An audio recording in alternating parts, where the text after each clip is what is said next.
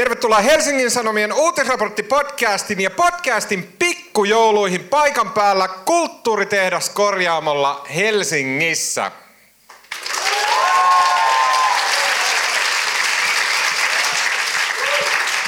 Minun nimeni on Tuomas Peltomäki. Kanssani täällä isolla, mutta silti jotenkin kotoisan tuntuisella lavalla ovat Helsingin Sanomien politiikan toimittaja. Marko Junkkari. Hei Marko. No terve Tuomas. Yeah.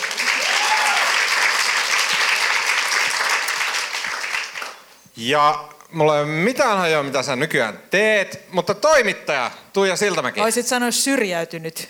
Syrjäytynyt Tuija Siltamäki. Tervetuloa Tuija.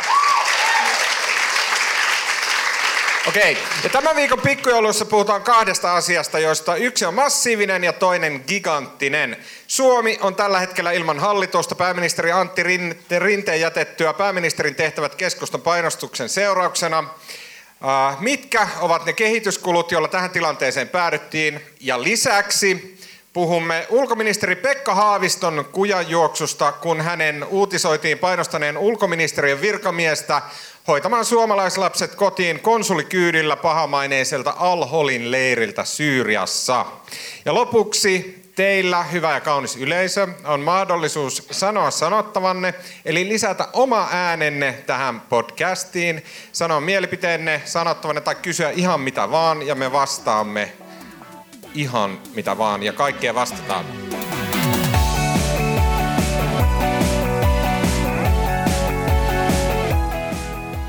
Äh, Okei, okay, äh, pääministeri Antti Rinne ilmoitti tämän viikon maanantaina jättävänsä pääministerin tehtävät, minkä seurauksena Tiis, Suomi... Tiistaina Tuomas. Anteeksi, tiistaina Suomi on nyt hallituksettomassa Tulee ihan vanhat ajat mieleen. Äh, kehityskulku... Älä raavi partaa. Kehityskulku, joka johti Antti Rinteen eroon, on vähintäänkin sekava, mutta se liittyy osittain ainakin siihen, että Rinne sekoili sanoissa ja faktoissaan, kun kertoi eduskunnalle, miten valtioomistajana oli pyrkinyt vaikuttamaan postin työehtosopimus neuvotteluihin.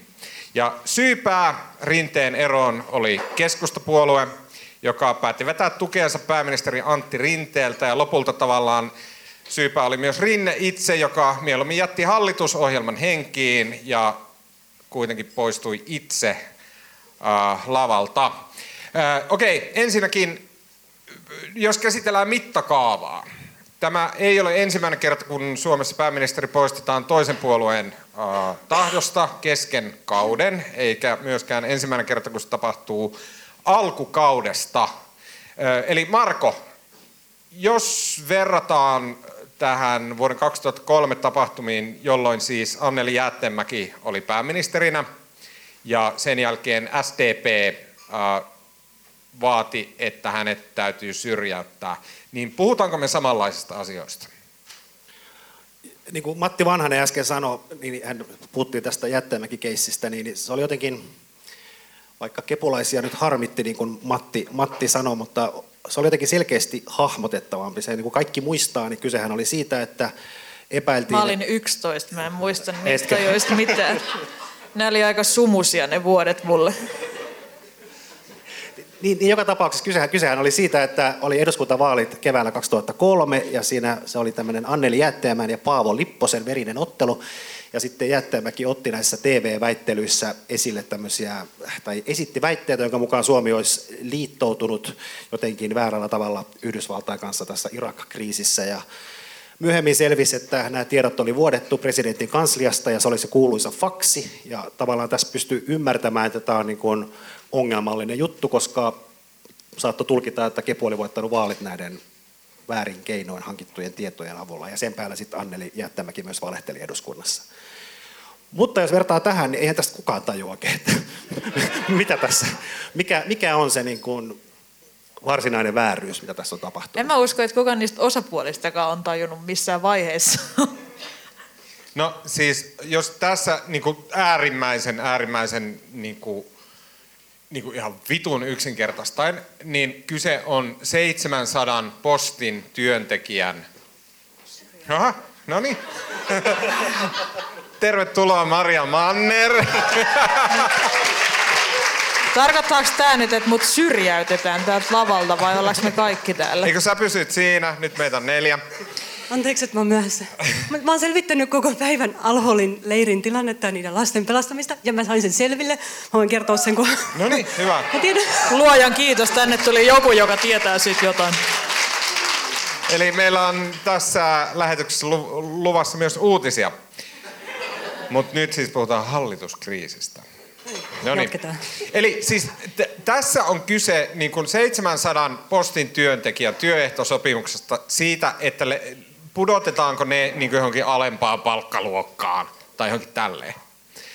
Ja sitten ne niin kuin vitun runkut yritti rinnastaa tätä siihen, että Anneli Jäätteenmäelle vuodetaan tasavallan presidentin kansliasta salaiseksi luokiteltuja papereita, jo, ja että se koko tapahtuma, se vaikeuttaa Suomen ulkosuhteita, ja mikä vielä tärkeämpää, Suomen ulkosuhteita Yhdysvaltoihin. Keitä, keitä siis on nämä vitun runkut, joihin viittaat? Onko ne, onks Kaikki- ne nyt ne- niitä... ne niinku On ensimmäis- nyt vähän aikaa hiljaa Tuomas. En- Onko ne, ensimmäis- onks ne niitä siis eh, sellaisia maalaiskonservatiivikepulaisia vai, niinku helsinkiläisiä, kepulaisia vai kaikki. helsinkiläisiä toimittajia, Siis jotka on alkanut rinnastaa näitä asioita? Siis se, että et niinku, nämä kaksi asiaa, se, että joku, siis kaikella rakkaudella niinku postinjakajia kohtaan, ja, ja he on niinku tärkeä osa yhteiskuntaa, ja 700 postinjakajaa on iso määrä postinjakajia. Mutta niinku näiden kahden asian rinnastaminen keskenään on aivan typerää ja lapsellista. Ne 700 oli pakettilajittelijoita. No siitä nyt puhumattakaan. niin. Mutta ei vaan siis niinku ihan tosissaan, että eihän ni- näitä kahta asiaa ei voi rinnastaa keskenään. Tai näitä Suomi- kolmea.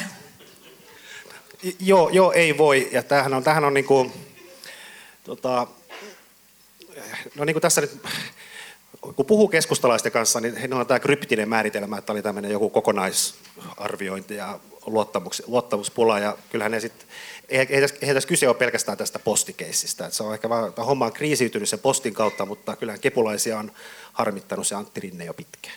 Mutta siis onko niin, Marko, ennen muuta, kun siis Seppo Kääriäisen kerrotaan sanoneen, että koskaan ei pidä suuttua niin paljon, että unohtaa kostaa. Mä en tiedä, mä en, mä en painanut tätä lehteen, koska mä en ole nyt ihan varma, onko Kääriäinen sanonut näin, mutta jos Kääriäinen ei, niin joku muu Mutta keskustasta näin nämä asiat koetaan. No ainakin joku muu keskustasta on todistettavasti sanonut näin, niin oliko niin kyse kostosta vai kävittekö tämän jo läpi? Ei ole puhuttu vielä kostosta, siis kostosta liittyen vuoden 2003 tapahtumiin. Aivan, eli ajoista, erottamisen. kun Tuija oli 11. No ei, ei, no, ei, ei varmaan suoranaisesti, mutta onhan siis SDPn ja keskustan välithän on aina ollut jotenkin kauhean omituiset, ja kyllä ne oikeasti tämä 2003kin saattaa vaikuttaa jossain alitajunnassa, mutta tota, jos puoluetta johtaa ihminen, joka on ollut myöskin 11 silloin vuonna 2003, niin en mä usko, että se nyt kumminkaan pääsy on ollut. Katri on ainakin kuusi vuotta vanhempi kuin mä oon. Ei kun viisi.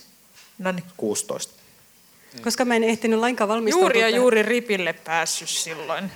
Hier, sieltä kostopuuhin lähti. Mä en ehtinyt lainkaan valmistautua tähän ohjelmaan, mutta mulla on onneksi niin solidaarinen kollega, joka keksi, lupasi keksiä mulle vitsin tätä ohjelmaa varten, jotta mä sillä vitsillä pärjään tästä hallituskriisikeskustelusta. Nyt mä en ihan tarkkaan muista sitä vitsiä, mutta mun mielestä se meni näin, että tai siis Tommi Niemisen mielestä tämä tilannehan muistuttaa vähän niin kuin entistä Neuvostoliittoa, jossa niin kuin tapana oli, että niin kuin työntekijät teeskentelee tekevänsä työtä ja sitten työnantaja teeskentelee maksavansa heille oikeaa palkkaa siitä. Tässä tapauksessa niin kuin keskusteli teeskentelevänsä tukea, kunnes sitten päätti Sipilä vai kuka olikaan, joka sen aloitti operaation ja päätti kaataa sen. Ja sen jälkeen niin kuin Sanna Marin ja Antti Lindman teeskentelee pettynyttä. Aika hyvä kuvaus kyllä. Tommi kertoo sen paremmin, mutta Ketkä kaikki katsoi sitä A-studiota, missä ne kaikki neljä oli? Se oli ihan hirveetä katsottavaa. Se oli aivan kammottavaa. Se, mistä, miksi se, tota, mä haluaisin kysyä tähän vä- väliin, että miksi miksi Katri Kulmuni meni sellaiselle robottivaihteelle?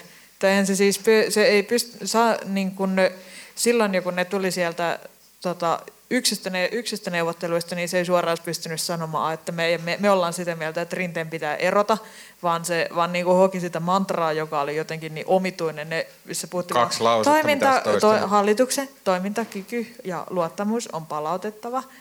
Ja tätä niin kuin 15 minuuttia putkeen. Ja SDVn sitten, pitää vetää johtopäätökset. niin. Ja sitten siellä A-studiossa myöskään se ei sanonut yhtään mitään, paitsi sen, että ne on Sannan, Sannan kanssa tosi hyviä ystäviä. Ja sitten Sanna Marin katsoi sitä sille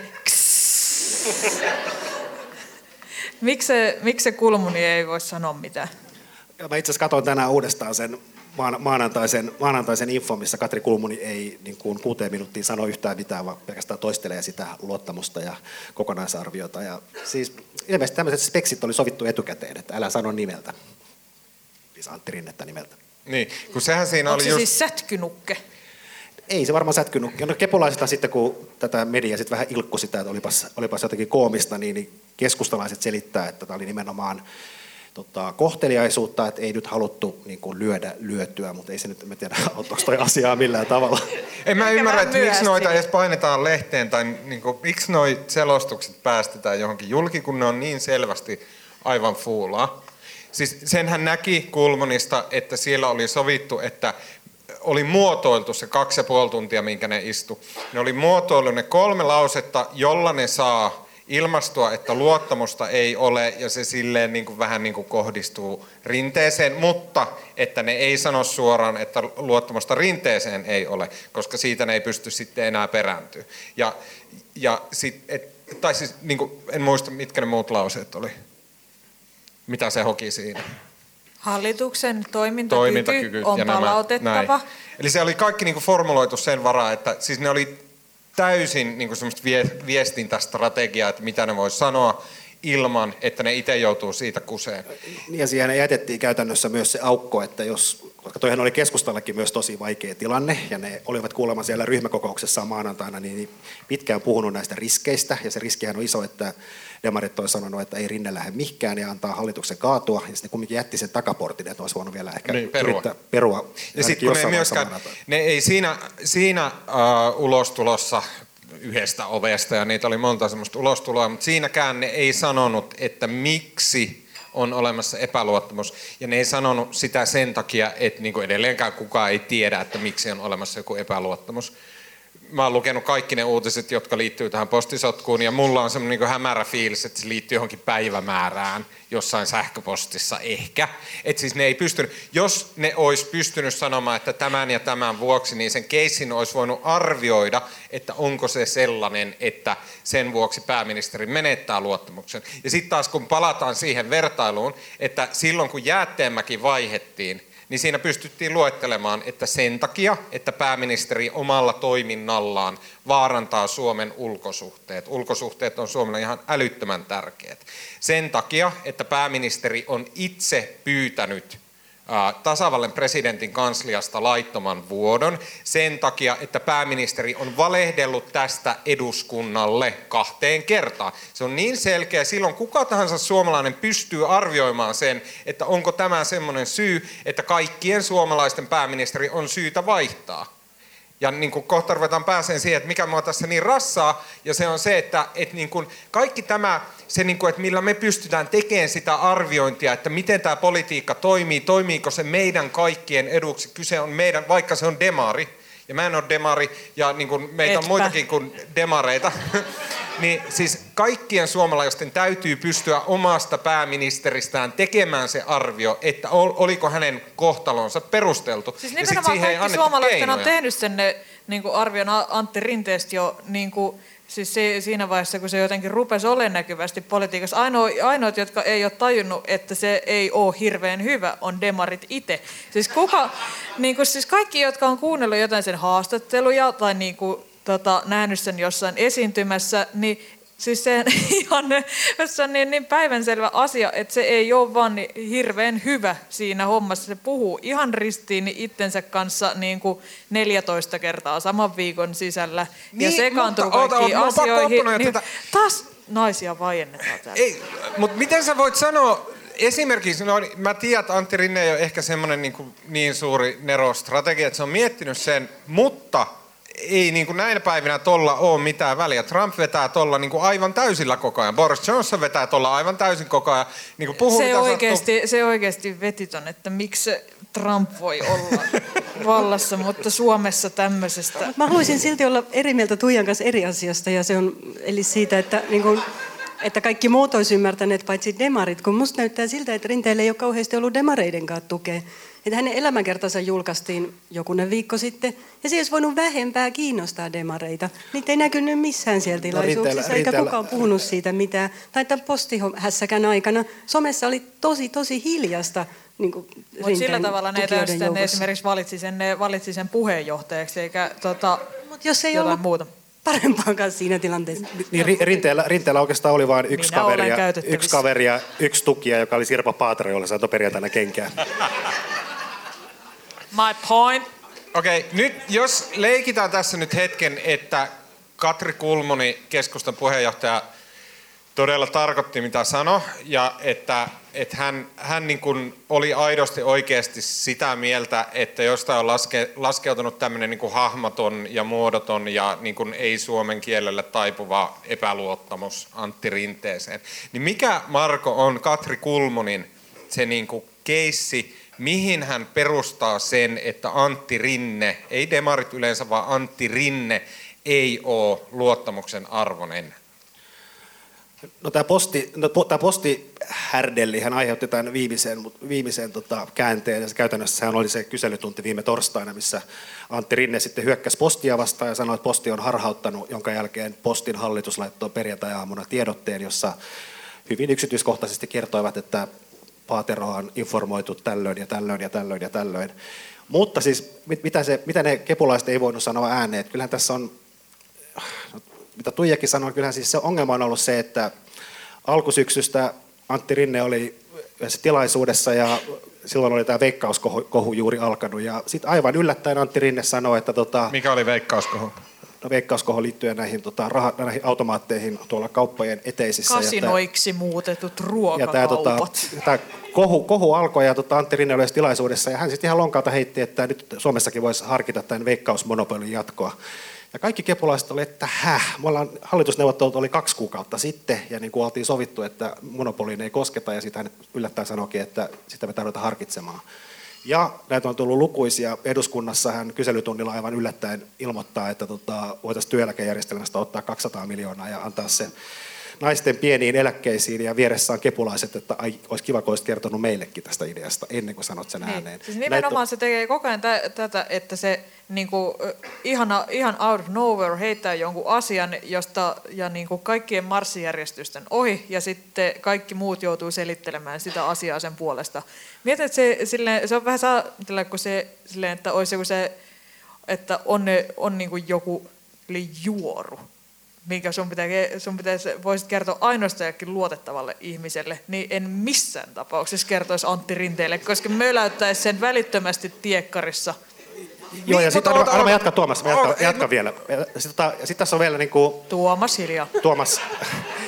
tota, ja sitten tässä niin kuin, kyllähän näitä keskustalaisia No sanotaan, että keskusta on aivan paniikissa tästä kannatustilanteesta ja ne tietää, että siellä maakunnissa keskustan peruskannattajat eivät tykkää ammattiyhdistysliikkeestä. Ja tota, tämä niitä harmittaa Antti Rinne ja kauheassa huudossa heidän peruskannattajien keskuudessa. Ja sitten ehkä kaikkein päällimmäisenä vielä se, että keskusta on talouspolitiikasta vaan aika lailla eri mieltä kuin SDP. Ja tota, odota, Olisiko se kannattanut keskeytä. miettiä ennen kuin menee sinne no, piti päästä, piti päästä hallitukseen. Antti Rinne... Musta on ihanaa, kun Marko on alkanut keskeyttää Tuomasta. ja tota, siis keskustalle nyt on, ovat edellisen hallituksen aikana niittäneet tämän Sipilän kaudella, kun työllisyyttä saatiin ylös ja nyt pitäisi jatkaa. Ja se, että Antti Rinne hokee, että tämä on niin kuin kaikkien uusien taloustieteilijöiden oppien mukaista vastasyklistä talouspolitiikkaa, niin kepulaiset ei ihan usko sitä. Ja tähän liittyen minusta on aivan mahtavaa, täällä paikalla on Suomen talousguru 2018 kisan kolmonen, joka on siis lukiolaisten taloustietokilpailu. Tervetuloa lavalle ja hän lupas vastata meille. Että... Jota, hän, hän, hän lupasi vastata kysymykseen, että onko Antti Rinteen rauhaa tälle hallitukselle, mutta onko tämä talouspolitiikka ollut vastasyklistä? Kiitos, kiitos. Tota noin, niin Aina nimi Sakari, Santeri. Santeri. Joo. Kiitos, että mä pääsin puhumaan tällä taloustieteen peruskurssi erittäin vakaalla tietopohjalla. Ja, ja Sus tulee joskus hyvä podcastaa. Ja... kiitos, mutta ei se, ei se mitään korvasta tietopohjaa pari bissä, niin se, eiköhän sillä tästä lähde. Tota noin, niin. Ja joo, tota noin, niin, onko se vastaus? Kyllä se riippuu ihan siitä, kysyykö työnantaja vai työntekijäpuolelle ekonomilta. Sehän on ihan siitäkin, mutta onhan se ainakin isompi budjetti, jos siitä lähdetään, mutta että onko se talous ylä- vai alamäessä, niin se on ehkä se key point. Ja ainakin tällä hetkellä ei me ainakaan ihan vielä alamäessä olla, että ainakin siellä huipulla, mutta toisaalta sitten taas sehän voisi olla aika hyvä ja suunnitelmassa olla pikkasen katsoa eteenpäin ja niin varautua näihin tilanteisiin, mutta se jääkö sitten myöhemmille historiaa kirjoittajille tota noin, niin mietittäväksi se, mutta ei se nyt ainakaan tällä hetkellä ole laskus. Et, No ei, ei nää, niin. Nää, No ei se olisi taloustieteen perusteet vasta. En mä nyt tässä kohtaa voi noin. No niin, eikö tämä ollut, tämä oli täydellinen, täydellinen vastaus. Vai haluatko jatkaa vielä? Me, sen mä haluan sanoa, että meidän taloustieteen... Mä lähetän toi Matti Sarvimäki, meidän taloustieteen apulaisprofessori, niin se käskee, että ei saa sanoa sulle selviä mielipiteitä missään, jos teiltä kysytään jotain. Kiitos Santeri. Sori Tuomas. Ei saa sanoa selviä mielipiteitä. Tuomas oli tehnyt käsikirjoituksen. Tuomas on alkanut tehdä käsikirjoituksia. Mihin me jäätiin? Mihin me jäätiin? Niin, eikö mä haluan sanoa vaan äkkiä, tää on niinku ihan typerä pointti, mutta mä sanon sen ääneen. Siis tässä niinku yritetään selittää, että Antti Rinne kommentoi veikkauskohun aikana, että okei, että kai veikkauksen niin kun Ei se ole se ottaa- pointti, mutta tavallaan hallitus, Ei, vaan mä hallituksen haluan vaan idea on sanoa, se, että että, sekin on pitäisi täysin informoida ep- Ei se ole se pointti, mutta mä haluan vaan sanoa. niin, mutta se on epärehellistä. Se oli aivan helvetimoinen mylly, mikä silloin veikkauksessa oli. Ja silleen, että jos kaksi kuukautta aiemmin hallitusneuvotteluissa ei oltu käsitelty asiaa, no ei varmasti oltu käsitelty, koska se ei ollut minkään näköinen asia silloin. Niin kyllähän nyt pääministeri pitää pystyä silloin sanoa, että joo, okei, me mietitään tätä. Niin, mutta silloin nimenomaan sanotaan, että niin kuin kummelin, pää, kummelin pääministerisketseissä silleen, että hallituksella on iltakoulu ja siellä tarkennetaan tätä kantaa. Ei sillä la- lausuta julkisuuteen mitään, että joo, no siis voisi tuosta tota, pari miljoonaa pistää, että tota, Sirpasen siinä Niin, niin, mutta- viime metreillä keksi veti ässän hihasta. Silloin että tavallaan niin kuin, Siitä jää siihen voi summa vielä meillekin. se, mihin tämä Se on kaikki niinku tähtää, on... actually se, mitä Antterin tekee koko ajan. Että, Ja se on joo. Tuomas, nimenomaan pääministeri ei voi sanoa, että me harkitaan tuota asiaa. Niin, vaan se- pääministeri pitää puhua niin kuin Katri mitään. Kulmuni. Se pitää puhua niin kuin tavallaan porukassa on sovittu. Niin, kaikki se Ylen neljä to- lausetta miksi kaikki- toistella, Noin. Miksi ei kaikki, tarkoita Ylen yhtään to- mitään. miksi kaikki Ylen toimittajat muuten ääntää sen Katri Kulmuuni? Oletteko te huomannut joka, Okei, joka, mut- joka saatan päivään uutisissa, että joo, meillä on täällä paikalla Katri Kulmuuni. Okei, mutta siis no niin, tämä nyt meni vähän sivuraiteelle. Se pointti oli, että mi- mikä sitten on se, niin kun jos ajattelet, jos olet Katri Kulmuuni, niin ajattelet hänen kannaltaan, että hän aidosti oikeasti uskoo, että tässä on nyt joku tämmöinen epäluottamus, joka on nyt tullut tässä viime aikana rinteen päälle, niin mikä se on sitten se Katri Kulmuunin pointti? Mitä, jos sen pystyisi silleen pakottaan puhumaan, niin mitä se sanoisi? Niin, toi on. Tämä on niin kuin, Ja siis tämä on vaan leikkiä, koska hän ei ole tätä mieltä. ei, tämä on niin kuin, musta tämä on niin kuin vaikea, siis onhan tavallaan Ka- Katri Kulmuuni on uusi puheenjohtaja, puheenjohtaja ja uusi puheenjohtaja tarvii, niin kuin hänen pitää osoittaa, että hän on vahva johtaja ja näin, mutta en mä niin kuin usko, Tosi että tästä, hyvin menee. En, niin, en mä usko, että tämä niin kuin oikein auttaa siihenkään ja siis ei tämä niin kuin, en mä tiedä, onko tämä keskusta kannatuksen kannalta hyvä vai huono, mutta ne pelkäs sitä, että jos ne ei olisi tehnyt mitään, se nyt tiistaina, tiistaina ollut välikysymyskeskustelu, niin Antti Rinne ei olisi selvinnyt siitä. Siinä hallitus tekee ennen välikysymykseen vastaamista, hallitus tekee yhteisen vastauksen. Keskustan olisi pitänyt tavallaan sitoutua Antti Rinteen tukijaksi ja takuumieheksi, ja se oli niin kuin keskusta pelkäsi, että siitä välikysymyskeskustelusta tulee ihan täyttä murhaa ja sitten keskusta menee siinä saman Antti Rinteen mukana viemäriin. Ne on jo viemärissä. Niin. No siis kannatusmielessä. So anyway. Okei. Okay. No, mutta sitten kun kaikki oli, ja varsinkin media, ja nyt ehkä niin tullaan median tekemisien arviointiin enemmän kuin mihinkään muuhun niin okei, okay. mun mielestä se on mennyt silleen, että kaikki on tässä viimeiset neljä viikkoa leikkinyt, että postissa on tapahtunut jotain niin supermerkittävää, joku kauhea kriisi. Median sisältä näkee sen, ja on nähnyt koko syksyn ajan, että varsinkin politiikan puolella uutisoitavaa on nolla. Niin kuin kerta kaikkiaan. Missä maasta sä oot siis ollut? Mä vähän liiottelen, mutta... Jopa siis, mä tiedän, että on jotain, vaikka mä oon On jotain, mutta hyvin pientä. Ja siis hallitus ei oo... Okei, okay, ver, vertaa Sipilän hallituksen. Mä nyt kuulostan siltä, että mä jotenkin tykkäsin Sipilän hallituksesta. Ja tavallaan toimittajana tykkäsinkin. Kuin moni teistä oli silloin syntynyt, kun Sipilä oli pääministeri?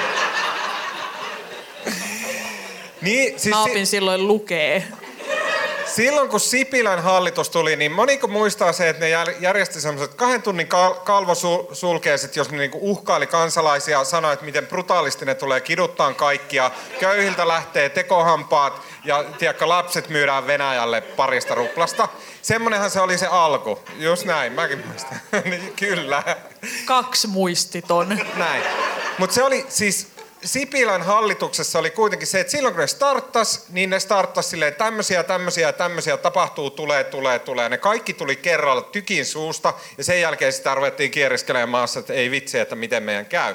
Mutta et siinä oli niinku paljon kamaa, varsinkin medialle, mitä niinku ruveta pureksiin ja uutisoimaan ja näin.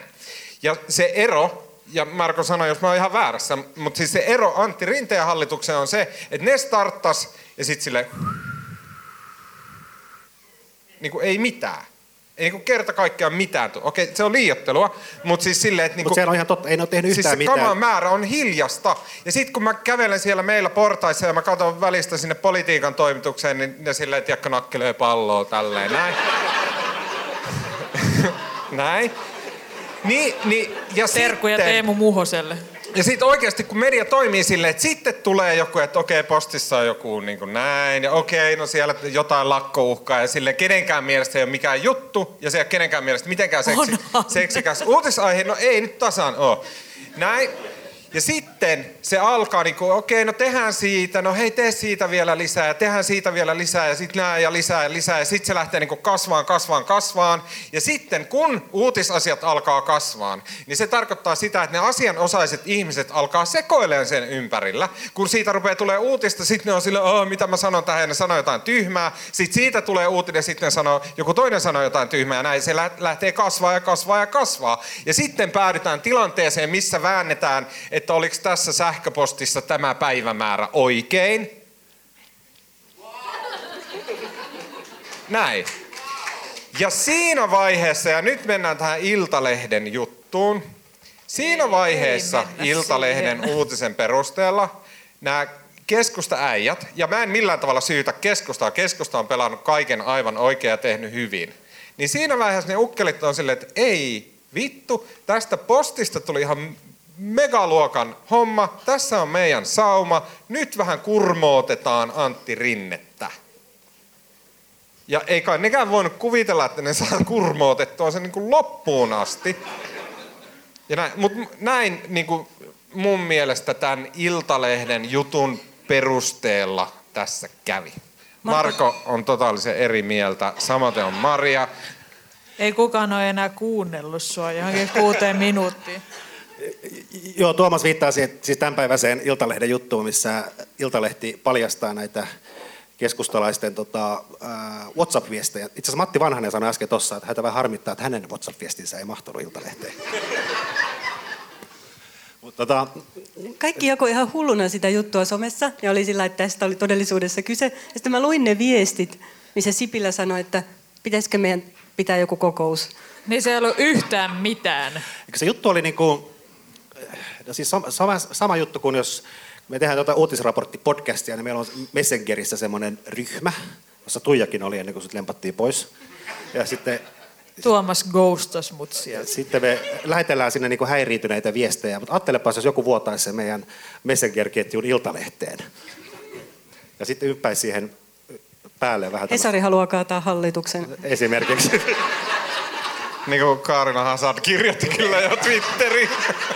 Kaarina Me tietää Hazard sen Sale jo. tosta jo. Niin, niin sen Iltalehden jutun ongelma oli vähän se, että se, se oli niin kuin hienoa, että ne sai ne WhatsApp-viestit. Onhan nyt kiinnostavaa kuulla, mitä keskustalaiset on viime perjantaina viestitellyt tästä tilanteesta.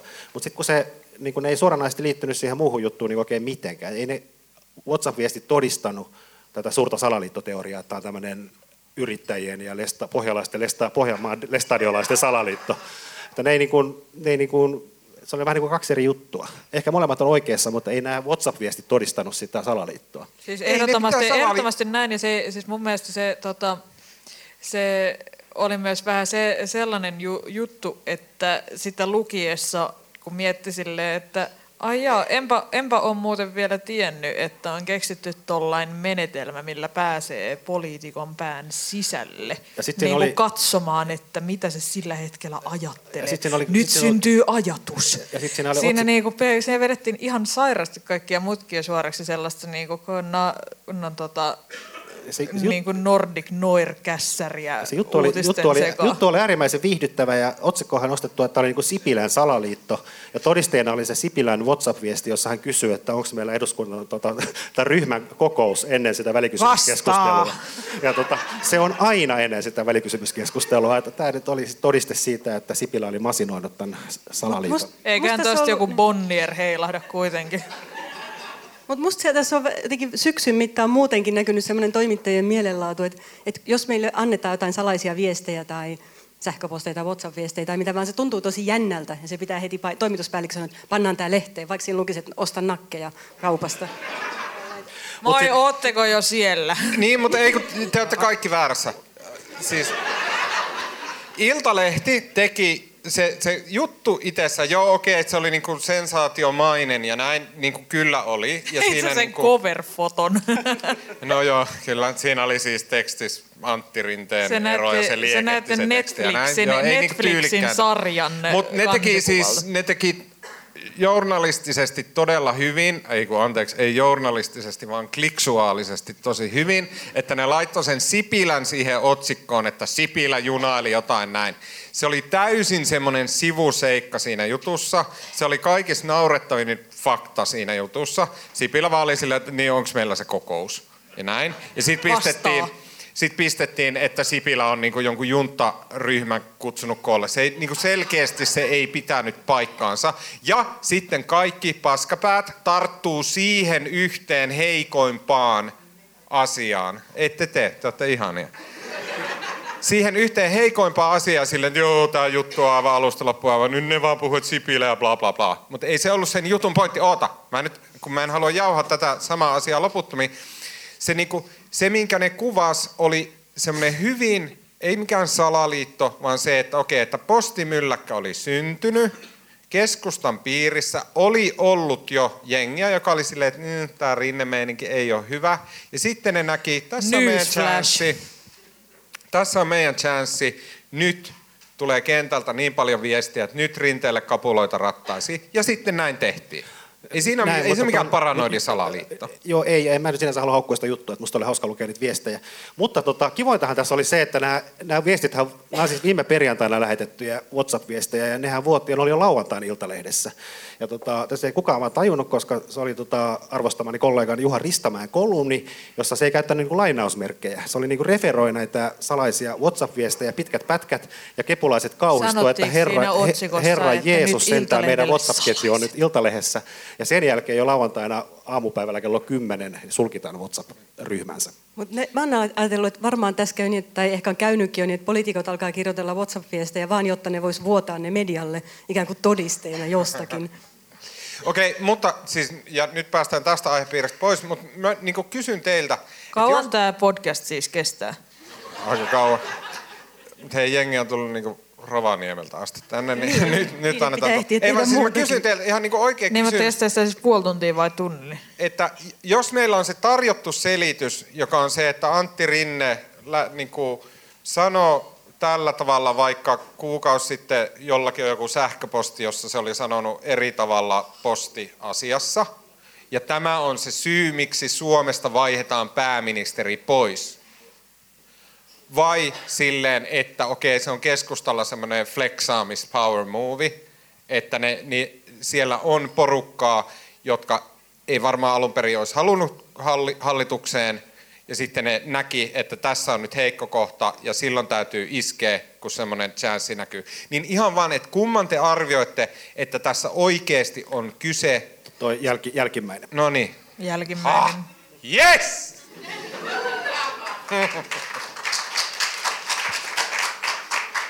Okei, okay, sitten lyhyesti. Kuka vuotaa keskusta viestejä?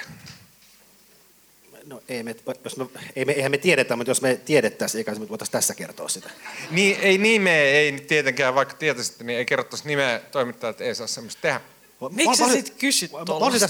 Ei, mutta siis minkä, minkälais, minkälaisella ihmisellä on motiivi olla sille, koska se itse on selkeästi niissä keskustan salaisissa ryhmissä, eli se on joku niinku tärkeä ihminen keskustassa. Ei, se ei ole ikään, se on, tämä kyseinen ryhmä, tämä oli siis keskustan eduskuntaryhmän tota, WhatsApp-rinki, jossa on siis pelkästään siellä on eduskuntaryhmän pääsihteeri ja kansanedustajia, eli vuotaja on joku keskusta kansanedustaja. Niin. Ja tämähän nyt ahdistaa heikäläisiä aika lailla, että joku heistä on nyt vuotanut nämä Eli joku tärkeä honso keskustasta. Joku keskustan kansanedustaja. Mutta miksi, miksi jollain keskustan kansanedustajalla on motiivi muotaa, vuotaa sille niin kuin äärimmäisen pahalta näyttäviä keskustalaisten viestejä iltalehteen? Ehkä se on Antti Rinteen joku salainen ystävä. Ehkä sillä oli tylsää. Niin, ja e- en mä tietenkään tiedä, mutta siis ainahan vuotajalla on joku motiivi, ja ne voi olla hyvin niin kuin, vaikea ulkopuolelta hahmottaa. Mutta onko se näitä kepulaisia, joilla alun perinkin oli silleen, että ei mennä hallitukseen? On ihan turha arvaa, kun ei me tiedetä. Ei ole, kun nyt arvaillaan. Okay. Tuomas, mennään eteenpäin. No, mennään eteenpäin. Mä sit, saanko sanoa yhden jutun vielä? Saat. Koska mä oon nyt tota, olen ollut koko alkuviikon töissä. Mä olin silloin maanantai-iltana vissiin puoleen yöhön ja mä vähän sekaisin tästä hallituskriisistä. Mutta tota, on tämä nyt ollut siinä mielessä jotenkin aivan huikeita nämä ovilivet. Ja mä tänään näin, tota, tänään näin kollegan Iltasanomista Mika Lehdon, joka on, Mika on tämä sankaritoimittaja, joka veti siis sunnuntai-iltana sen, ensinnäkin se klassikko ovilive, mikä oli siellä ulkona valtioneuvoston linnan pihalla. Se veti neljä tuntia illalla siellä porttikongissa ja odotti, että auto tulisi. Ja Mika Lehto veti sen kun viisi ja puoli tuntia putkeen sunnuntai-iltana, yhdeksän tuntia maanantaina ja sitten onko kuusi tuntia tiistaina. Ja tota, Mika Lehto on myös tää, siis yli, yli 20 tuntia liveä kolmes päivässä. Ja sitten hän on tota, ja koko ajan siihen, siinä kuvataan sitä ovea, mutta Mika höpöttää siellä taustalla. Se on, niin kuin, ja se on aivan mahtavaa. Ja sitten kun Mika on päivystänyt siellä eduskunnan, eduskunnan käytävillä ja nämä väli tulee vaksi sanomaan, että on vähän hiljempaa. Niin sitten, niin, niin sitten, sitten Mika, Mika rupeaa kuiskailemaan. Se on kuin Jukala, Jukala, Jukala viestissä, kun tota, siellä se ovi Nyt on kuulemme, vahva, ei liiku. Tuolta, että tuolta ryhmähuoneesta... Mutta toivottaisin, että toivot, nostaako, antako Mika Lehdolle uploadit? 20 tuntia live-lähetystä. Kiitos Ovi Livestä. Okei, saanko, sit mä, mä... saanko mä kertoa kaksi, kaksi lempihetkeä niin näistä live-lähetyksistä? No saat. Voit. Kiitos Marko. Sitten Tota, ensin, ensinnäkin oli se, kun oltiin ympyrätalolla ja sitten siellä oltiin, oltiin päästy sinne sisälle ja sitten tiedettiin, että demarit on ne ehkä viiennessä kerroksessa. Suurin piirtein Mika Lehto muisteli, että siellä on ehkä heidän puoluetoimistonsa viidennessä kerroksessa. Ja sitten, sitten alettiin kytätä niitä valoja siellä hississä. että, että jos se hissi oli koko ajan siellä niin ykköskerroksessa, niin milloin se alkaa liikkua? ja mennä sinne vitoseen. Ja sitten Mika Lehto itse vitsaili siitä silleen, että tämä on kuin toiminta elokuvassa. Katsotaan näitä valoja hississä. Toinen siellä kaksi Mika Lehdon parhaat hetket oli ehdottomasti se, mä en muista missä rakennuksessa tämä oli, mutta oli joku ihan infernaalisen pitkä lähetys. Ja sitten se tota, totesi, totesi siihen kameralle sille vähän jo hiukset osoittaa silleen eri suuntiin kuin alun perin ja katse on hieman lasittunut ja se toteaa silleen, että nyt kun lähetystä on takana No en nyt osaa sanoa, kuinka monta tuntia lähetystä on takana. Se oli, toivottavasti se saa jonkun palkinnon, se oli ihanaa. Hyvä. Uh, Okei, sitten mä haluaisin kysyä ihan niin kuin tämän prosessin seuraava vaihe on se, että SDP valitsee uh, uuden pääministerin. Pitääkö sanoa jotain pääministeriehdokkaan? Eikö se nyt ole suora pääministeri? Jossa vastakkain ovat Sanna Marin ja Antti Lindman. Ja tota, tänään esimerkiksi on tullut näitä gallupeita, että ketä suomalaiset toivoisivat pääministeriksi. Ainakin Helsingin Sanomilta tuli yksi ja mun mielestä Yleltäkin tuli vastaavanlainen gallup. Ja aivan ylivoimaisesti suomalaiset toivoisivat Sanna Marinia pääministeriksi. Marko, sä tunnet sekä Marinin että Lindmanin ainakin jonkun verran. Niin miten sä luonnehtisit sitä, että mitä väliä on kumpi Suomelle tulee? Tota, tästä tulee mieleen silloin joku vuosi, jokunen vuosi sitten, kun Jyrki Katainen luopui kokoomuksen puheenjohtajuudesta ja sitten heillä oli puoluekokouksessa, valittiin seuraajaa. Tota, Alexander Stubb voitti ja hänestä tuli pääministeri. Ja jotenkin muistaa, miten demarit huus silloin, että on epädemokraattista, että kokoomuksen puoluekokous valitsee Suomelle pääministerin.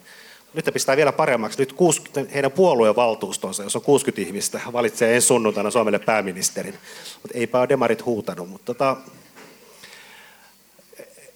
siis Sanna Marin on kansan suosikki, koska hän on tunnetumpi kuin Vantaan kaupunginvaltuuston puheenjohtaja Lindman, joka on myös eduskuntaryhmän puheenjohtaja. Mutta tota, sitä on kauhean vaikea arvioida. Se on siis 60 tällaista, ei niin kuin eliittidemaria, mutta 60 semmoista keski, puolieliittidemaria, jotka se valitsee. Middle ja, management Middle management, ja tota, se on oikeasti tavallaan sillä kumpi on tunnetumpi, niin se ei välttämättä ratkaise sitä, että musta voi olla ihan kumpi vaan, että se on täysin. Ja Antti Lindman varmaan tuntee, sen, tuntee ne ihmiset paremmin. Antti Lindman on viimeiset kahdeksan vuotta kiertänyt demaripiirejä tosi aktiivisesti, että se voi olla myös hän. Mun mielestä demarit on aivan hulluja, jos ne valitsee Lindmanin. Valitsihan ne Antti Rinteenkin. Siis Lindman on niin kuin, tosi hyvä, tai siis se, okei, okay, siis se vaan tuntuu niin älyttömältä, että jos nyt on ollut tämmöinen turpasauna, kaikki nauraa niille, ne ei niinku kykene mitään, kepu vetää niitä pitkin lattioita ja repii tukasta ja hä, hä, hä. Ja sitten ne tekee vielä sen, että kun niillä olisi tämmöinen, niinku, niinku, en mä tiedä Marinin politiikasta yhtään mitään, mutta siis silleen niinku selkeästi stara, josta kaikki tykkää universaalisti läpi maan niin sitten ne on silleen, että ei me oteta tätä, vaan sitten joku tämmöinen niin normibroileri.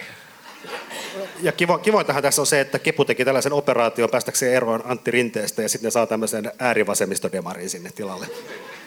Ääriliberaalin, äärivasemmistolaisen.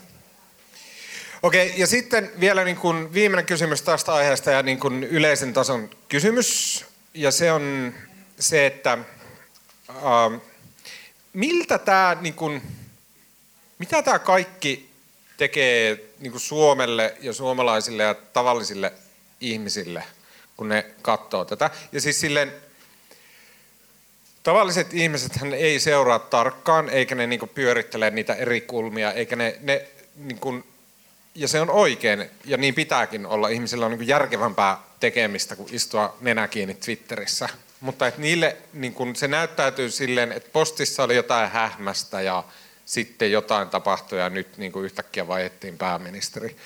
Ja sitten niin kuin hallituspuolueet on riidoissa keskenään ja sitten joku, en tiedä, Kulmuni puhuu niin kuin aivan omituisia. Petteri Orpo menee johonkin A-studion väittää, että tämä oli nyt kokoomuksen ansiota. Ja, niin kuin, se kaikki niin kuin jotenkin näyttää niin huonolta. No ei tämä varmaan mitään hyvää kyllä tee kansalaisen, kansalaisten uskolle politiikkaa, mutta kivointa oli se, että tänään mun mielestä Sirkka-Liisa Anttila, tämä keskustan entinen kansanedustaja, sanoi jossain, että tota, että se on kyllä hauskimpia keskustalaisia. Odottaa ihan mitä tahansa. Kyllä. Ja Anttila, Anttila sanoi, että nyt, että keskusta ei vielä kerro, mitkä oli nämä oikeat syyt Antti Rinteen kaatamiseen. Että ensin pannaan uusi hallitus pystyyn ja sitten me kerrotaan.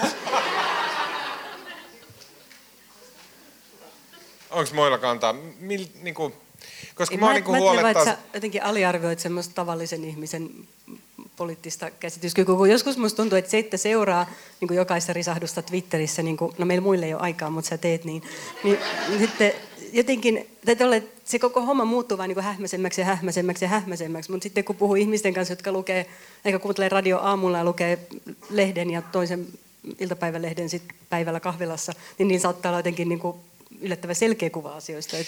Niin voi olla, mutta ei ne silti mitään mistään tiedä. Ja siis tavallaan, että et siis niin pitää ollakin. Siis niin kuin mä sanoin, mä en, mun ei tar- tarkoitus halveksua ihmisiä. Mun mielestä on omituista, jos Mä vaan ihminen... tarkoitan, että niin jokaisten risahdusten Mutta seuraaminen joskus nyt niin mediassakin vaan hämmentää tämän, asiaa lisää. mä pohjaan tämän täysin yhteen Gallupiin, joka tehtiin mun mielestä viisi vuotta sitten, jossa ihmisiltä oli vain kysytty, suomalaisilta ihmisiltä, että mitkä puolueet ovat hallituksessa. Ja suomalaisista ihmisistä 30 prosenttia pystyi nimeämään hallituspuolueen. Tiedät, kuitenkin tiesi, mikä on hallitus. Niin, mutta siis se, että Tiedätkö mu- mitkä on hallituksessa? Tällä hetkellä. Niin. Ei meillä ole hallitusta. niin, siis se, että niinku, boy.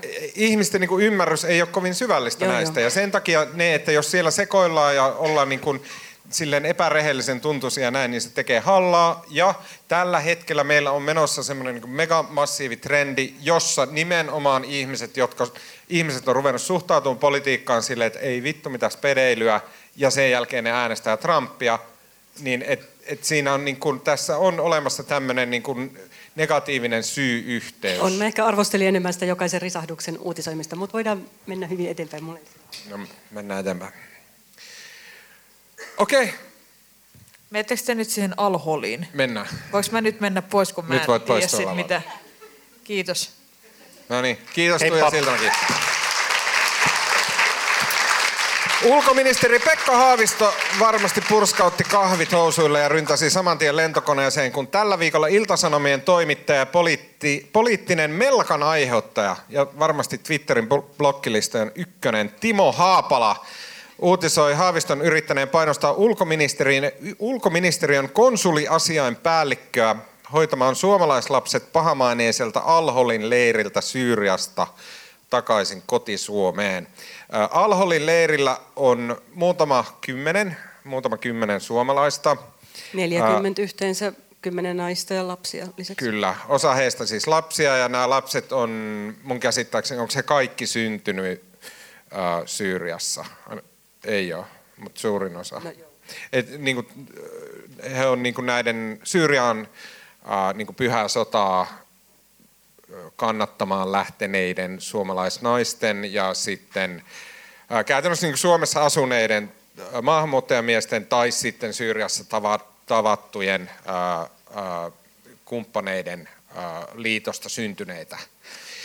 Joten siis Iltasanomien tietojen mukaan ulkoministeriössä Haaviston tietämyksellä oli synnytetty tämmöinen operaatio nimeltä Kor- Korppi vai Korpi, ja tota, siihen liittyi siis tämmöinen niin kuin, tavallaan tutkan alla konsulivoimilla, virkamiesvoimilla lasten palauttaminen sieltä Alholin leiriltä Suomeen. Ja siis Alholin leirillä olot on todella huonot. Tosin lasten sisällä ja varsinkin äitien pää, pään sisällä, niin olot on ehkä vielä huonommat. Että siinä on niinku se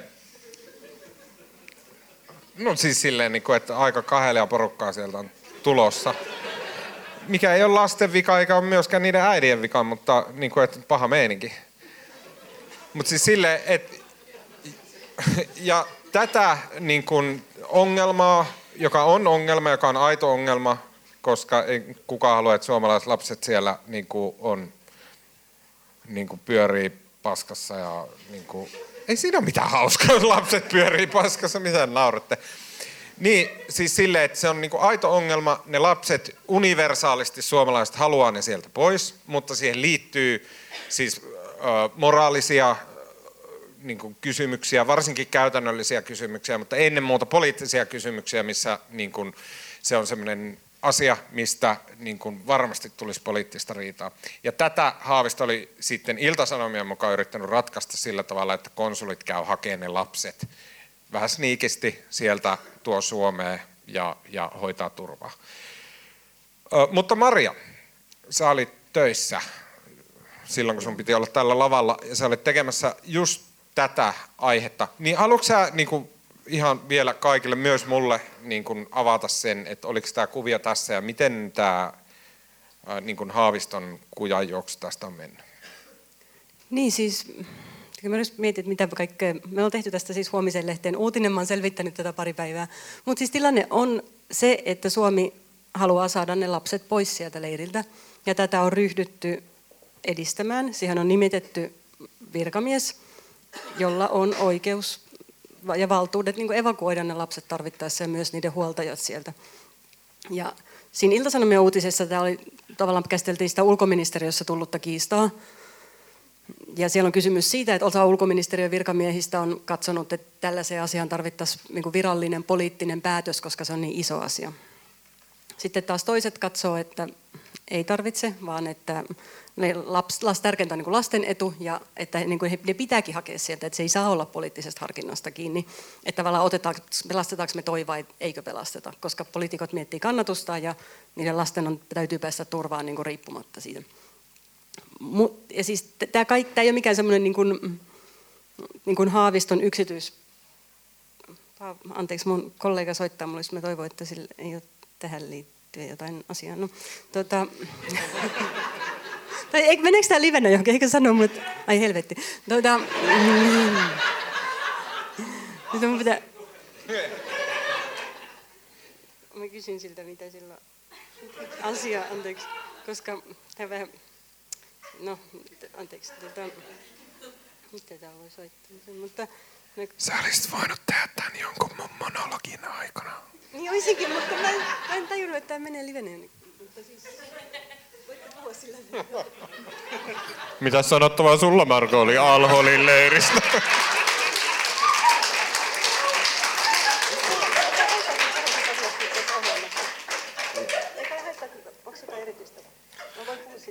Kaikki haluaa kuulla, mitä Maria sanoo. Niin. Työnnä mikkiä sinne päin. Siellä on se Paavo Teittinen, joka kirjoitti se Baltsaar-jutun.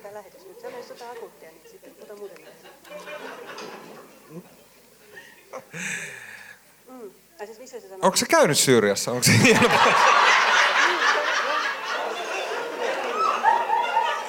en, ole, en ole käynyt, mutta mä olin, tota, mä olin viime kesänä, mä oltiin lomalla Ahvenanmaalla. Oliko se semmoinen pyöräilyhomma? Ei, autolla mentiin. Mä kerran asuin ihan syyrialaisperheen kodissa täällä Helsingissä.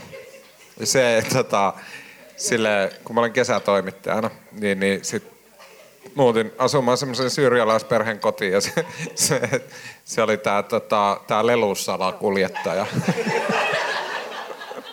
joka oli siis niinku maailman mukavin jäbä.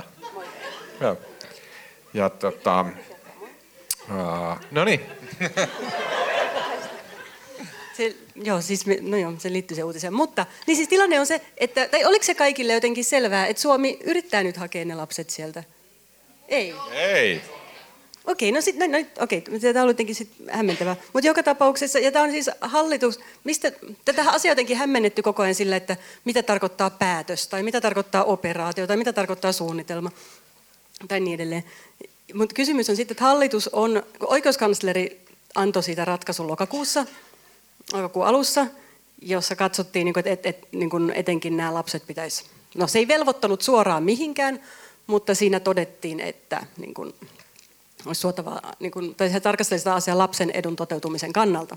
Ja sen jälkeen ulkoministeriössä nimitettiin tämä virkamies edistämään asiaa. Erbiliin, Irakin Kurdistanin on lähetetty kaksi virkamiestä. Ne odottaa siellä, että jos sieltä tulisi rajan yli suomalaisia, ne voi myöntää niille matkustusasiakirjat nopeasti ja niin edelleen. Ja Tätä asiaa on käsitelty hallituksen iltakoulussa. Nyt sitten tästä niin on keskusteltu, onko mitään päätöstä vai eikö ole, mutta niille on esitelty tämä asia. Kukaan ei ole vastustanut sitä, joten mun tulkinta asiasta on se, että tästä on niin de facto päätös. Ja tässä mielessä mä oon kyllä perussuomalaisten linjalla, koska hallitus sanoi, että ei ole päätös, me ei päätetty mitään, me sitä vaan niin käsiteltiin. Ja perussuomalaiset sanoivat, että että kyllähän tämä nyt on niin päätös, ja niin mäkin ajattelen. Mutta siis muodollista, virallista päätöstä ei ole, eikä sitä edes juridisesti tarvii kysymys on ehkä lähinnä siitä, että kun tämä on poliittisesti niin arkaluontoinen asia, niin ne mieluummin edisti sitä tavallaan oikeuskanslerin tämän päätöksen nojalla virkamiestyönä, Mikä on ihan niin kuin, siis juridisesti mahdollista. Mutta oota, nyt me skipataan pari kohtaa, kun se lähti siitä, että siis äh, tota, Pekka Haavistoa syytettiin, että hän on lain vastaisesti, kansainvälisten sopimusten vastaisesti, että hän on painostanut virkamiestä tekemään sillä tavalla, että nyt sinä otat vastuullesi ja mä, minä Pekka Haavisto en laita nimiä mihinkään paperiin, niin sinä otat vastuulle sen, että ne lapset haetaan sieltä Alholin leiriltä. Tai muuten. Tällähän se Iltasanomien Timo Haapalan kirjoittama Mun käsittääkseni siinä ei ole mitään lainvastasta, vaan päinvastoin tavallaan se, siis oikeuskansleria on konsultoitu ja se on ollut mukana. Tai niin, se niin siis tar- tämä on siis se, miten Haavisto selitti sen auki. Mutta että... Ja, mutta on myös se, mitä oikeuskansleri sanoo. Ei, tämä ole, ei se, siinä operaatiossa sinänsä ei ole mitään niin laivastasta, vaan päinvastoin siinä niin kuin nojataan esimerkiksi lapsen oikeuksien niin, niin. sopimukseen ja perustuslakiin. Mutta jos, jos edetään turva. kronologisesti, niin tästä siis Haavisto syytettiin, eikö näin? Kyllä. Näin. Ja sen jälkeen Haavisto lennähti Suomeen, ja sitten hän sanoi, että okei, että niin kuin väärää tietoa liikkeellä, ja että itse asiassa heidän ohjenuorana on tämmöinen oikeuskanslerin päätös. Ja siinä päätöksessä sanotaan, että Suomen lain mukaan lasten oikeudet menee kaiken yläpuolelle. Heillä on oikeus elää ja elää turvallisesti ja se on tärkein niin kuin periaate, mitä noudatetaan. Ja sen, sen Haavisto tulkitsi, että tämä tarkoittaa sitä, että itse asiassa meidän täytyy, meillä on velvollisuus hakea ne lapset sieltä pois, niin, eikö näin? No koska se on niin poliittisesti herkkä kysymys, niin ne mielellään sanoo, että oikeuskanslerin päätöksen vuoksi jouduimme ryhtymään tällaiseen. Oikeuskanslerin päätös ei sinänsä velvoita siihen, se jättää aika paljon niin harkintavaltaa, mitä voi tehdä, mutta ei se, niin kuin, se ei tule suoraan sit oikeuskanslerin päätöksestä. Ja mitä mä, mä ajattelen itse, että vaikka tämä on ihan ok tavalla edistää, meitä vaikka joku panttivankki kidnappaushomma, mitä on ollut, niin eihän niistä niin kuin valtioneuvosto välttämättä tarvitse tehdä jotain virallista päätöstä, että miten edetään asiasta tai ihmisten evakuoimisesta mistään muualtakaan. Niitä voidaan edistää virkamiestyönä. Niin se on ihan niin kuin juridisesti mahdollista. Mutta tietysti voisi olla niin kuin, avoimuuden ja poliittisen vastuunkannon kannalta järkevämpää, että sanottaisiin, että me on nyt päätetty auttaa ne lapset Suomeen, se mahdollisesti edellyttää myös niiden naisten tuomista, koska sitä se voi tarkoittaa. Niin, ja, ja, siis tämän, tämä... sen päätöksen siitä, kuka, ne tuo, kuka siis tuodaanko ne yksittäiset lapset vai ei, niin se on se operaatiota johtava virkamies. Hallitus voi, tulee niin kyllä keskustelemaan vielä siitä periaatetasolla, ja hallitus voi sanoa, että ei sittenkään tuu takaisin sieltä kotiin, sä et saa jatkaa enää hommia. Mutta se, niin kuin hallitus ei tule valikoimaan yksilöllisesti, että kuka sieltä saa tulla takaisin vai ei. Ja se on, se on se, niin kuin, siihen on nimitetty tosi kokenut diplomaatti hoitamaan sitä hommaa, ja se neuvottelee kurdihallinnon kanssa, ja se on viime kädessä niin kuin hän, joka virkavastuulla tekee sitten sen päätöksen. Ja se ajatus tässä on se nimenomaan, että kun kysymys on niin lasten oikeuksista ja aika perustavalla olevista oikeuksista, niin se ei saa olla niin poliittista harkintaa. Niin, mutta eikö tämä tavallaan just se, okei, okay, niin en tiedä. Ja sitten kysymys kuuluu, että onko Haavisto puhunut totta vai ei. Se on niin kuin... No onko se puhunut totta? Mun mielestä se ei ole puhunut totta yhdestä kohdasta, ja se on se, että... Öö, että on, niin kuin tämän... Siis puhunut totta mistä? Niin se, mun mielestä se, se, se Haavisto sanoi, siltä sanomme jutussa sanottiin näin, että se tota, halutti, niin kuin ulkoministeriön virkamies siirrettiin syrjään, koska se ei suostunut edistämään tätä hanketta. Ja Haavisto itse sanoi maanantaina, että hän jatkaa tehtävissään. No, mun tietojen mukaan se ja, tota, virkamiehelle on sanottu, että hänet tullaan siirtämään syrjään. Hän siis tosiasiallisesti tällä hetkellä vielä jatkaa näitä tehtäviä, mutta sillä on sanottu, että se tullaan hyvin pian siirtämään syrjään. Ja tämä on minusta se kohta, missä Haavisto ei ole puhunut totta. Tosin siinä ei ole tehty vielä muodollisesti päätöstä. Kukaan ei ole allekirjoittanut sen siirtoa uusiin tehtäviin, joten voi olla, että tilanne on vähän auki siltä osin. Mutta joo, se oli harhaanjohtava. Toinen asia koskee, että tuodaanko sieltä vain, vain naiset, eikö vain lapset vai myös naiset.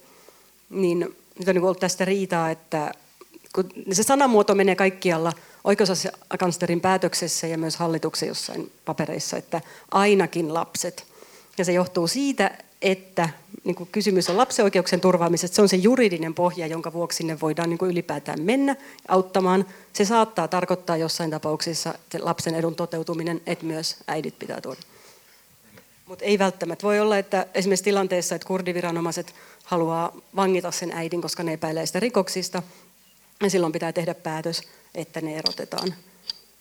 Tuota, ja sen virkamiehen äidistä. pitää tehdä se siellä Syyriassa. Kyllä. Ja se, se, ei, se ei mene sillä tavalla, että se alkaisi soitella Suomeen, että niin kuin, onko tämä laillista vai eikö ole, vaan se on niin kuin, tavallaan etukäteen tämä prosessi on tsekattu oikeuskanslerin kanssa. Eli se vaan nappaa sen lapsen ja lähtee Suomeen. Oikea kysymys, mutta eikö se nyt noin? Joo, mä en tiedä millaisen seurueen kanssa sitten, mutta käytännössä niin se niin kuin menee. Jos, jos siis edetään... Ja Siellä on joku kurdi vanginvartija, joka on silleen, nyt sä lähet tonne ja sitten se suomalaisdiplomaatti ja sä lähet tänne. Kyllä, ja miksi tässä asiassa on kiire ja siinä siis yritetään edetä aika nopeasti, on se, että kukaan ei tavallaan tiedä, miten pitkään tällä on mahdollisuuksia toimia. Et tällä hetkellä tilanne on vähän rauhallisempi kuin, niin kuin sen Turkin hyökkäyksen jälkeen, mutta voi hyvin olla, että jos että siellä tavallaan tulee kaikenlaisia muita muutoksia ja se niin kuin tilanne menee pieleen.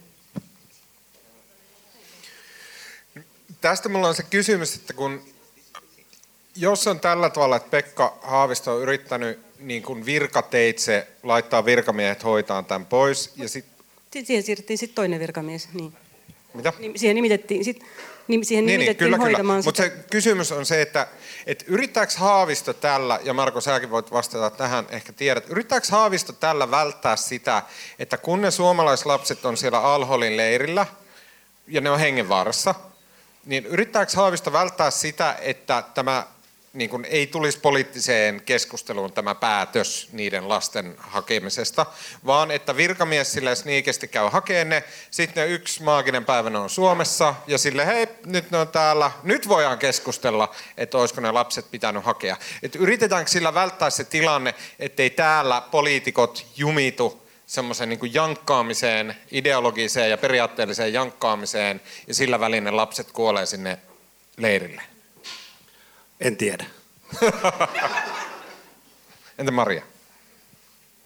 No joo, varmaan tässä on ajateltu, että julkisuus ei ainakaan niin edesauta sitä asiaa. Mutta siis olisi hallitus voinut todeta, että meidän nähdäksemme niitä lapsia pitää auttaa. Me nimitetään tähän virkamies selvittää sitä asiaa, se neuvottelee kurdien kanssa ja me kerrotaan jatkosta myöhemmin. Et nythän tämä näyttää niin siltä, että sitä yritettiin jotenkin niin tosi pimennossa edistää. Okei, okay, mennäänkö eteenpäin? Mennään. No niin, hyvä. Hei, nyt mä ilokseni kääntäisin katseen teitä kohti, rakkaat kuulijat.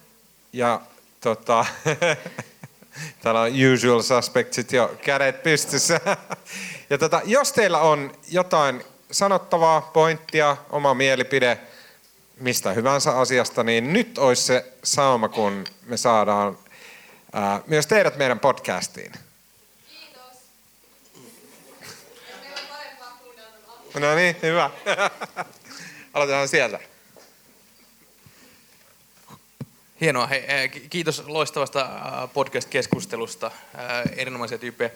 Tota, mä palaan mielenkiinnosta jälleen kerran siihen tota, hallituskriisikeskusteluun. Tota, tosiaan ää, äh, meillä oli täällä aikaisemmin vanhanen keskustelemassa, joka ei vastaa yhteenkään kysymykseen. Ja vähän haiskauttaa, että Markokin suojelee lähteitään.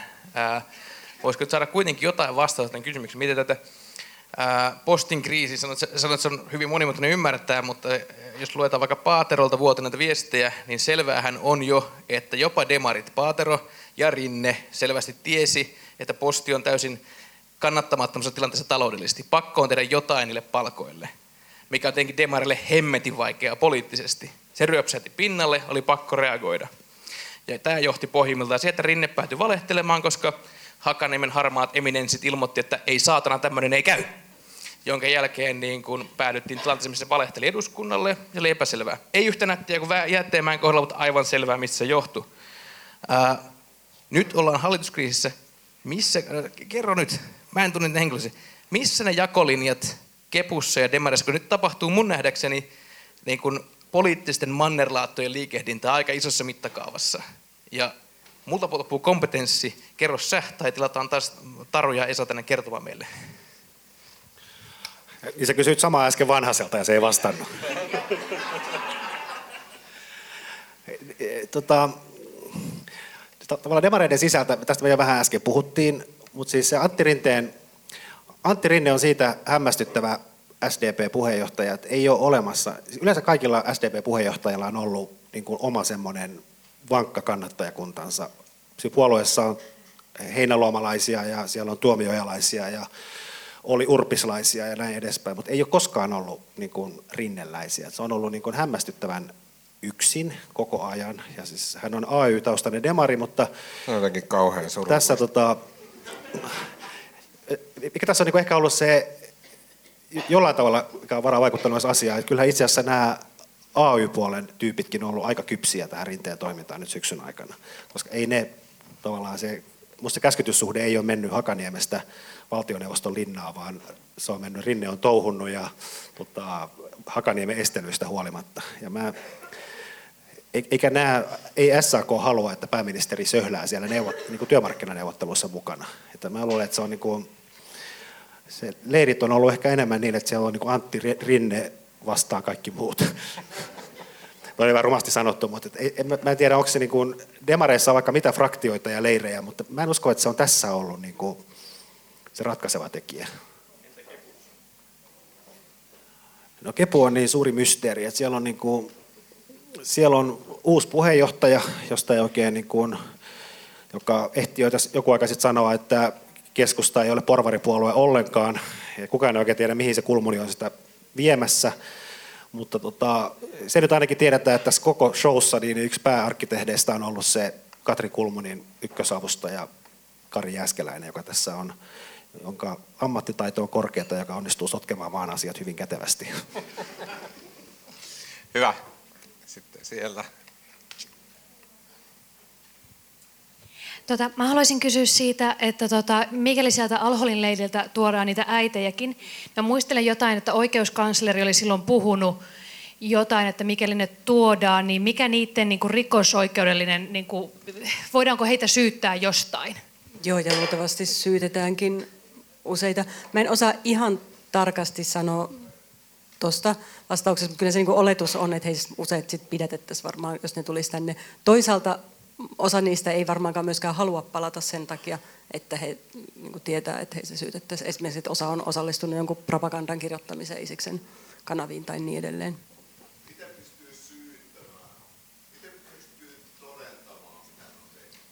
Kysymys oli, että miten pystyy todentamaan, mitä ne on tehnyt. Joo, no, no niin, se on tosi vaikeaa tietysti, niin kuin on nähty näiden yksi kaksosten oikeudenkäynnissä, mutta on esimerkiksi aika selvää, että jotkut heistä, tai en tiedä miten selvää, mutta siis tiedossa kuitenkin, että he on esimerkiksi osallistuneet jos vaikka Isiksen propagandan levittämiseen eri vaiheissa. Että se, että mitä kaikkea he on tehneet itse sitten siellä niin kuin Isiksen hallitsemilla alueilla, niin siitä meille ei varmaan ole kauhean todennäköisesti mahdollisuuksia saada tietoa. Oliko jollain vielä kysyttävää, sanottavaa? Saa esimerkiksi sanoa jotain nättiä. No niin.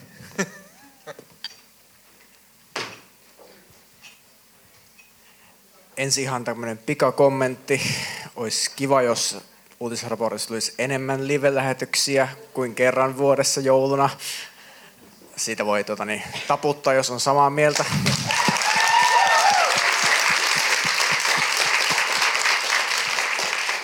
Mutta tästä hallituskriisistä piti, piti kysyä vielä, että siinä on tosiaan, eikö ollut, tämä ainakin tästä Rinteen elämänkerrasta tuli vähän semmoinen tunne, että sitä haluttiin niin kuin, jonkun piti ajaa se Urpilainen pois sieltä, kun Urpilainen teki liian oikeistolaista politiikkaa. Ja sitten tuota, niin, tavallaan, että Rinteen olisi tarkoitus ollut tämmöinen pätkä puheenjohtaja, joka sitten johtaa sen sinne hallitukseen, mutta eikö tässä nyt mennyt sitten niin vai mikä tässä nyt meni sitten huonosti? Onko tässä nyt ongelma se, että ei ole löytynyt sitä parempaa seuraajaa sitten? No va- varmaan joko se tai sitten se, että tämä väliaikaisratkaisu Rinne, niin kuin hänen tukia, tukijansakin oli ajatellut, että Rinne on siinä vaan jonkun aikaa, mutta tämä väliaikaispuheenjohtaja ei, ole, ei hän ole mikään halunnut lähteä. Hän on huomannut, että tämä on kiva homma. Todistaa myös se, että kyllähän Rinne on aika napakasti kampittanut näitä kaikkia mahdollisia haastajia tässä matkan varrella. Uh, Okei, okay, kello repii sen verran paljon, että uh, siinä kaikki tältä viikolta. Kiitos Marko Junkkari. Kiitos Tuomas. Eikö meillä ole meidän vinkit? Mitä? Eikö meillä ole nämä suositukset? Uh, ei meillä ole tähän kelloaikaan. kiitos Maria Manner. Minun nimeni on Tuomas Peltomäki. Ja ää, äänen ja kuvan ja kaiken ja meille tekee ää, Janne Elkki. Missä Janne? Janne, siellä Janne Elkki, kiitos Janne. Ja kuvan HSV lähettää ja kuvaa Jari Hakkarainen.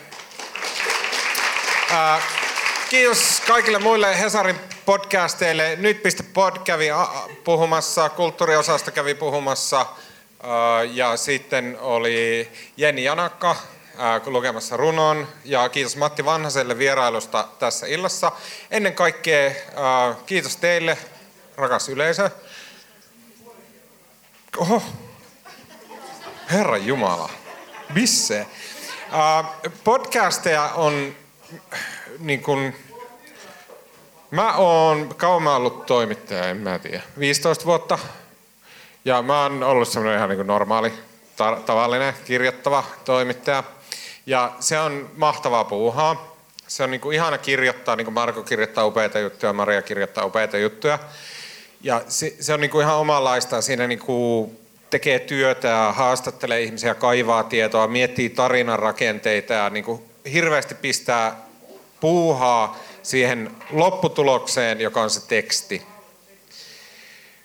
Kun tekee podcastia, niin se on, se on niinku jotenkin täysin erilainen. Siinä on sama työ, että no okei, no taustatyöt monesti vähän heikolla kantamilla, mutta siis siinä on samanlainen työ ja tekee ja pusertaa ja menee studioon ja vääntää nappulaa ja näin, näkee sen vaivan, mutta se lopputulos on ihan erilainen.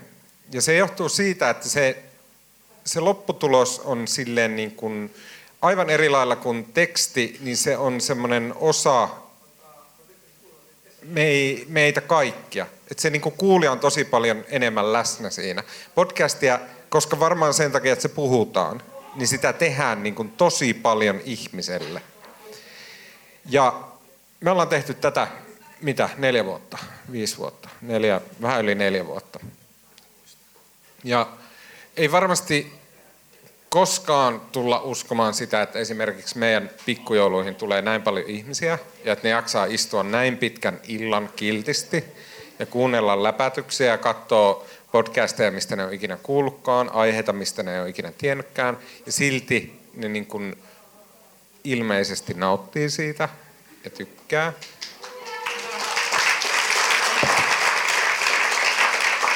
Ja sen takia mä haluaisin vielä kerran kiittää teitä, koska jotenkin te kaikki ootte ihan yhtä paljon se podcast kuin mekin. Eli kiitos siitä. Baari on auki 11, eli käyttäkää sitä hyväksenne. Kiitos, ostakaa paitoja tuolta.